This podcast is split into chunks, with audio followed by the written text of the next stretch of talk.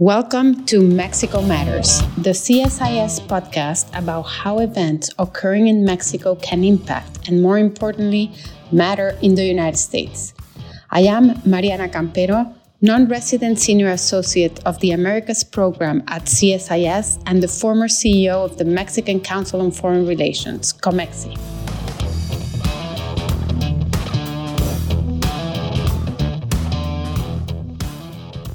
The US and Mexico share a 2,000 mile border with thousands of people crossing it each day, both legally and illegally. But we share much more than a border. We're trading partners we build together and are invested in each other's future. In fact, Mexico is a major trading partner of the US, but the number one trading partner to many states, including Texas.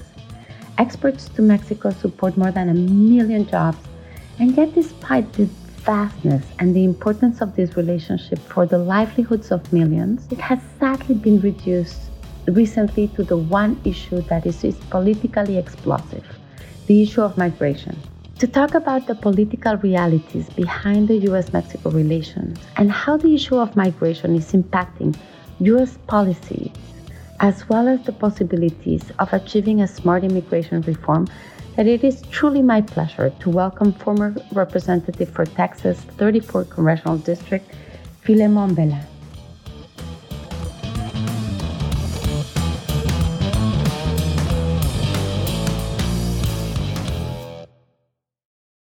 Congressman, thank you very much for being with us today. As you know, Mexico's economic success depends largely on the U.S. But as you also know, the Lopez Obrador administration has recently taken a series of measures that have impacted billions in U.S. investments and investments from Texas, but they're also anti market and clearly anti American. How are these policies impacting the economy and the attitudes of Texans over Mexico? I think when you take a look at the history of the US Mexico relationship, you know, over the course of the last 180 years. It's really astonishing to me because I feel like after all that time and knowing that everything you're talking about is true with respect to the intense trade relationship between the two countries and the deep cultural ties, that we're kind of in a place where you feel like leadership in Mexico doesn't fully appreciate the degree of the relationship. And at the same time, neither do we in the United States. So you have this situation where you have these two countries with deep economic ties, deep cultural ties, and yet it feels like the spirit of the conversation anytime we talk about the US Mexico relationship is more negative than it is positive. And I think a lot of that really has to do with the failure of our uh, leadership. And when I say failure of our leadership, I'm not just talking, you know, the president of each country, but I'm talking all of those of us that are part of leadership in government and in business. We have really not done a very good job of letting the publics in both countries know that despite all these, you know, it seems like we seem to focus on the negative aspects, especially now. We're always turning to immigration, border security. But at the end of the day, when you consider the fact that, you know, for example, like you mentioned, Mexico is the number one trading partner for many states in the United States, we've got to figure out how to turn that around. I think we have to f- figure out how to make sure that the people of both countries fully appreciate each other um, more than they do. Should the US government use the leverage it has over Mexico's economic success to impact the direction of the country? Well, I'm, I'm hopeful about the current administration's attitude toward Mexico in terms of trade and commerce. And, and you know, although I have not specifically dealt, for example, with the Department of Commerce on issues specific to Mexico, in my dialogue with people at the Department of Commerce, I get a sense that there is a full understanding of how significant that relationship is. And I think that with respect to the people that I talk to, both in the administration and in business, there is a deep commitment to investment in Mexico. So when leadership in Mexico puts up hurdles to those investments, it makes it very difficult because it kind of it freezes uh, the ability of U.S. companies to go do the kinds of things they'd like to do with respect to increasing investment in Mexico. And I think at the end of the day, it hurts the Mexican public as well. Congressman, the border, I think it's a very good example of the different dimensions that make up the US Mexico bilateral relationship. Yes, the border is certainly about immigration and security, but it is also about trade, about investment, about tourism, environment, culture. And despite the asymmetries that exist on each side, border communities are very dynamic regions. How is the current migrant situation affecting border towns? And do you think politicians in Washington and Mexico are sensitive to these realities? In general, I think that governmental leadership in Mexico City and governmental leadership in Washington, D.C. have no idea what life on the border is about. And, you know, I, I talked to counterparts in, you know, Matamoros and Reynosa who will often point out that Mexico City is not really paying attention to the Mexican border towns. And I get the very same sense here in Washington as well, and, and to community leaders along the border that Washington doesn't understand what life on the border is. And, and I think that's true for both publics at large. And for those of us who grew up on the border, in fact, for those of us who have generations of life on the border, you know, it, it's frustrating because, you know, I'll give you an example in, in, in South Texas there are thousands of families of Mexican descent who have been on the US side of the border since the 1860s. And it's, it's true that, especially in contemporary times, there has been, you know, a lot of news and a lot of attention on the issues of immigration and border security and migrants and all that. But the reality is, is life on the ground I'm not going to say people are not cognizant of these issues, but it makes up a very small part of what people on the border are really living through. I mean, life goes on and, you know, people are doing business. I, I talked to a banker in, in McAllen, Texas yesterday who said that from their standpoint, although they're somewhat concerned about interest rates and things like that, you know, business is buzzing. And, you know, so, so I think you know, although I, I, I don't think we should ignore the issues of border security and immigration, I think that people need to understand that those issues do not consume the life of people that live on the border. Immigration has traditionally been viewed as a Hispanic issue. Yet polls show that Hispanics in South Texas, but also elsewhere, are more likely to support stronger enforcement positions on the border. In fact, President Biden has lost their support. A recent poll shows that only 26% of Hispanics approve of Biden's job performance. It is the lowest mark of any demographic group. Congressman, what are the hot button issues that are turning Hispanics off to this administration? I mean, I think you're right in terms of attitudes of Hispanics on the border reflecting the national attitudes to some extent. It's all a matter of degree, right? We can't be precise about it. But I think if you took a snapshot of people on the border and you asked their opinions of the hot topics of the day, you're going to get different opinions from everybody you ask. And it's not going to be because of their ethnicity. You know, I think with respect to the president's poll numbers. The reality is because I was and am an ardent supporter of President Biden. When we go back to the presidential primaries in Texas, we were able to win the primary in Texas. The uh, Mike Bloomberg and Senator Sanders were our primary opponents at the time, but we did not perform that well in the border communities, which wasn't necessarily true in Mexican American communities in, in other parts of the state. And I don't really know why. I do think, in general, that politicians, except for people that are from the border states, and I think you'd have to go back to President Bush. I think, in general, politicians that run nationally are having a very difficult time understanding that the Hispanic population in the United States is very different. And I can even break it down for you. I mean, Cuban Americans in Florida are different than Mexican Americans along the Southwest. And then, you know, the same thing with the Puerto Rican community, right? But you can break it down further. I mean, when I was in Congress, I represented a deep South district, and some of my Mexican American colleagues from California you know, who are personal friends of mine, we had totally different perspectives on things related to our community. So, you know, even within the Mexican American community, there are sharp differences from region to region. And you can take that even further down. And I think there's a congressional primary May 24th that's basically based out of Laredo to San Antonio.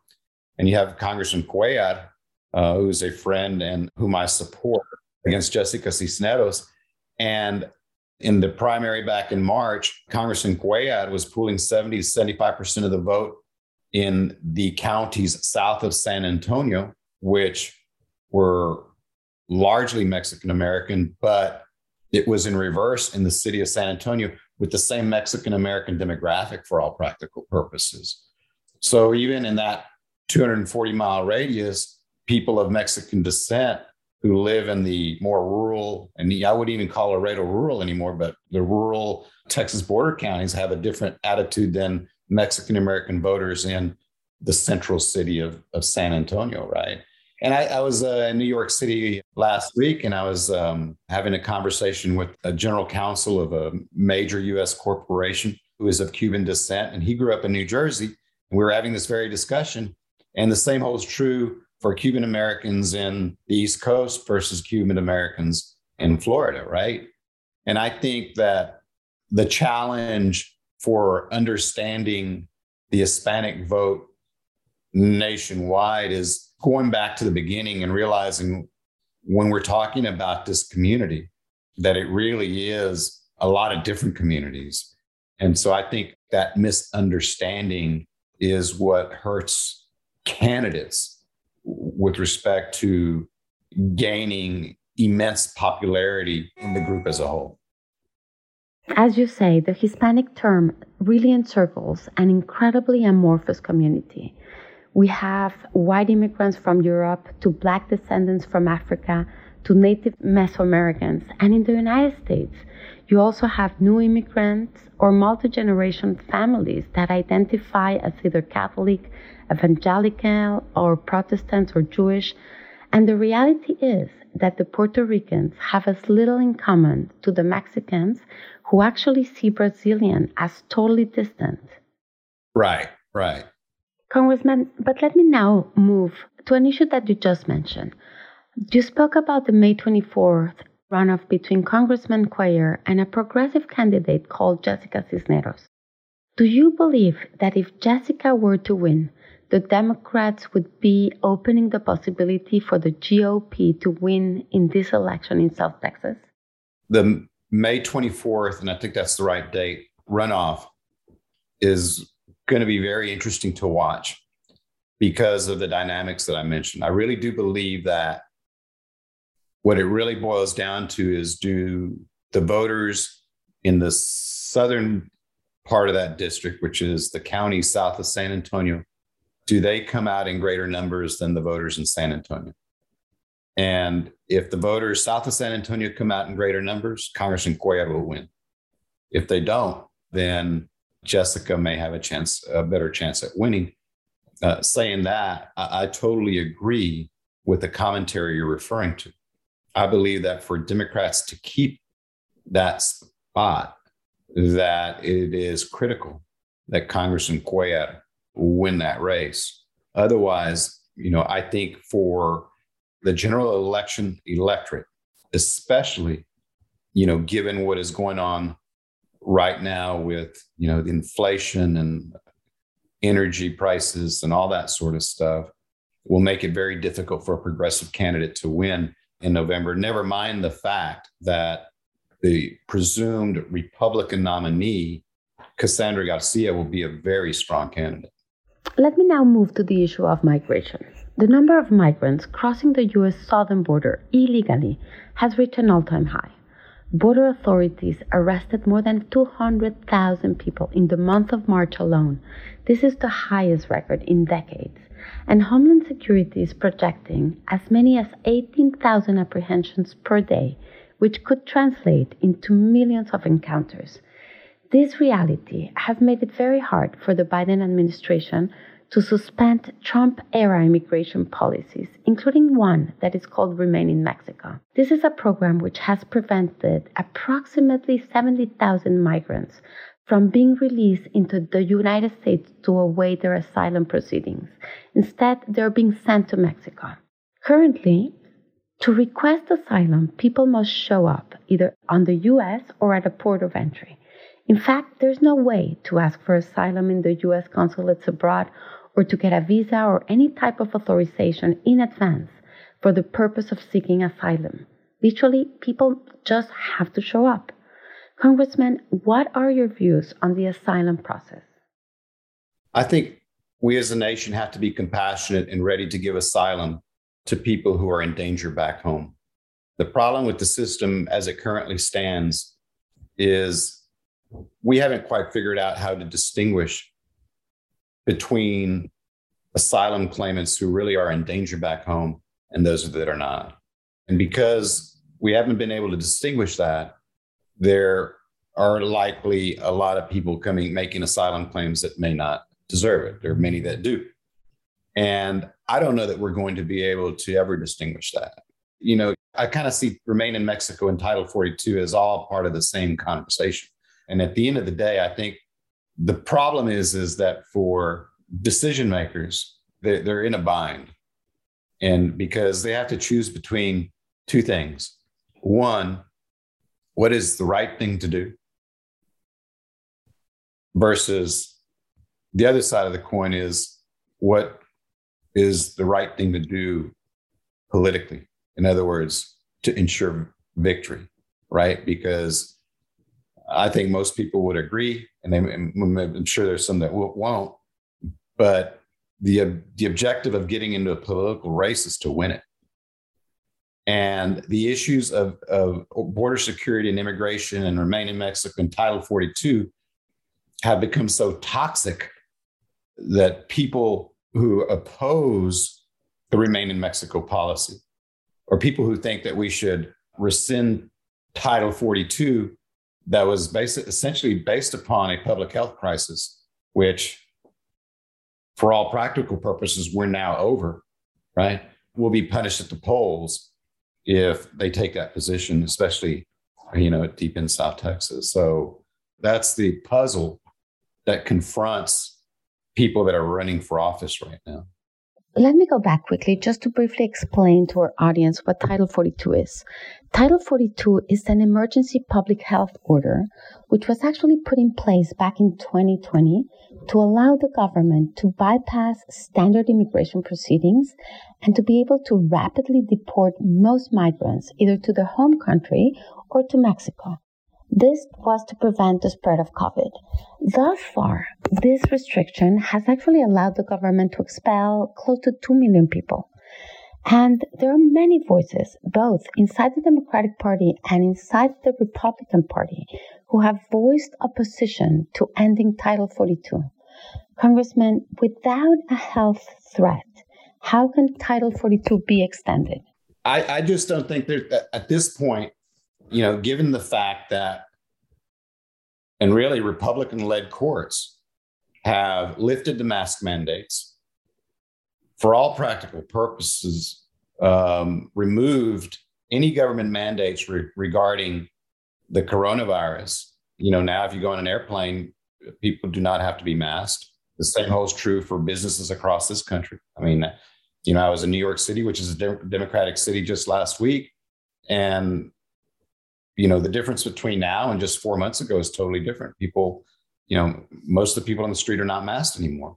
So, you know, it, it may change soon because coronavirus numbers are on the increase. Hopefully, hopefully not. But at this current time, I think it's hard to justify keeping Title 42 in place on the basis that there is a public health crisis. You know, that, that's a different question.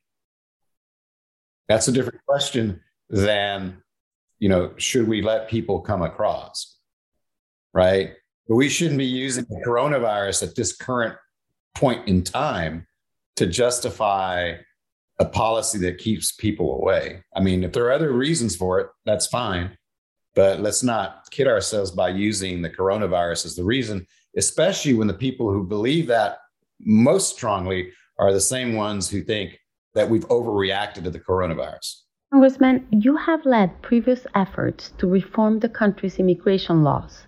There's no doubt that the US needs people to satisfy your economic needs, and that includes low skilled labor for industries such as construction or agricultural or services, but it also includes high technology skilled laborers to push innovation and to increase your competitive profile. However, this issue has become so politicized that nothing appears possible anymore.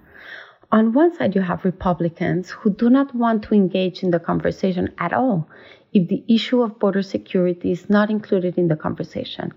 And on the other side, Democrats won't engage either without dealing with the 10 or 12 million people already living in the US illegally. Realistically, do you think there's a deal to be made? Yeah, I'm not very optimistic about immigration reform going forward. I think that we've totally botched it.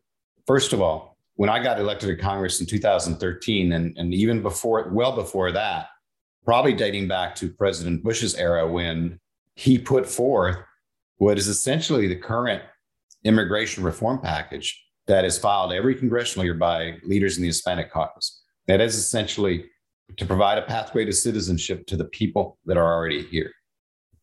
I have never understood, I never thought it made sense to tie the pathway to citizenship for the people that are already here to border security measures because they're already here.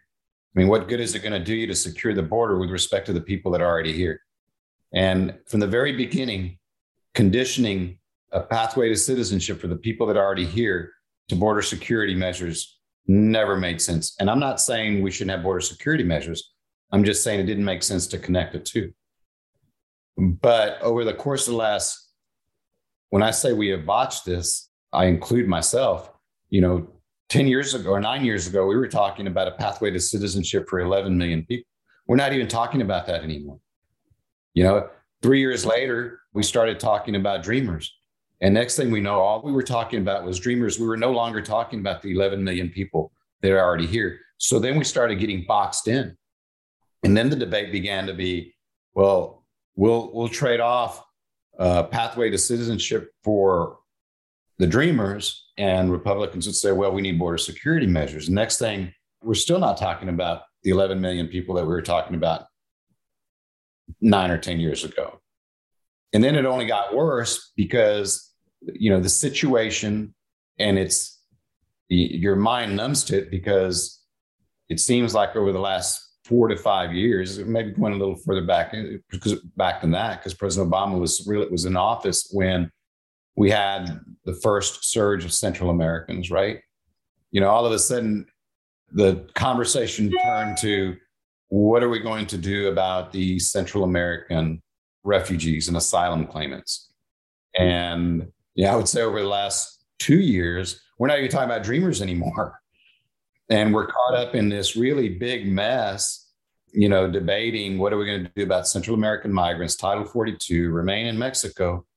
And all along, we've lost track of what the original focus was, was what are we going to do about the 11 million people that are here that have been here for decades in many instances, that even Republican leadership or moderate Republican leadership, the Chamber of Commerce, all believe we need to do something about. Congressmen call it politics, frustration, or urgency. But Republicans, including Governor Abbott from Texas, have been fierce critics of the administration's border policies. Actually, Governor Abbott has announced unprecedented measures to secure Texas's own border. He has introduced vehicle inspections, which caused chaos and millions of losses as lines of structures waited for hours to cross the border. He has even threatened to go even further, and some groups are pressuring him to declare invasion. Do you think there's a path for the US to achieve border security without recurring to these extreme measures? I think it's hard to really answer that question and just in terms of even answering the question with respect to border security because that depends on how you define border security. And we can define border security in many ways. I mean, if you ask me where where I live in Brownsville, Texas, if border security means do people feel safe, then the border's secure because I mean, I think people who live in Brownsville, Texas feel safer than people who live in Chicago or Washington, D.C. right now. If that's your definition of border security, right? But people will define border security any way they want. I, I think Governor Abbott's approach to the issue of immigration border security over the last year are simply a product of his Republican primary politics. You know, it's the Republican primary voter in Texas has skewed to the extreme on issues of border security and immigration. And in order to maintain his popularity amongst that base, he's had to go do these things, which, in my view, are largely constitutional. I mean, to to shut down commercial truck traffic at our ports of entry, you know, was just a huge mistake. And I think every border businessman and woman, Republican or Democrat, would tell you that that was a really bad yeah, move. costing millions. Yeah. And I think that the severe enforcement measures that the state has undertaken are really of very little significance. I mean, even by and large, the National Guardsmen who the state sent to the border to, to, to so called secure it would tell you that their efforts were a total waste of time. And I just think that the governor's actions in this respect defy the Constitution and do not recognize that those roles are the prerogative of the federal government and not the state government. Immigration is a combination of both pull and push factors, right? And the United States is no doubt the largest economy in the world with huge demands for labor. And on the other side, you have countries in Latin America and elsewhere that are plagued with push factors such as lack of economic growth or violence or drought. In fact, Mexican migration, which had been basically flat for many years, is now going up again. 40% of encounters by Border Patrol recently were in fact Mexicans. How can the US satisfy its need for smart immigration while at the same time having the ability to control who can come in and who cannot? And at the same time, deal with Mexico to ensure that we continue to work together on the issue of migration, but also for the competitiveness of North America? Well, I don't know that we're going to be able to solve this because the issues are so divisive that common sense isn't even at the table anymore. I think that if there is a solution, it's going to be more long term. And I think it's going to require leadership in both countries that can really come together. I, th- I think it, it, goes back to what we started off at the very beginning. I, say, I think it boils down to leadership understanding that building a more robust public relationship between the two countries that reflects the actual relationship with respect to the the issues of trade, commerce, and culture, which are still there.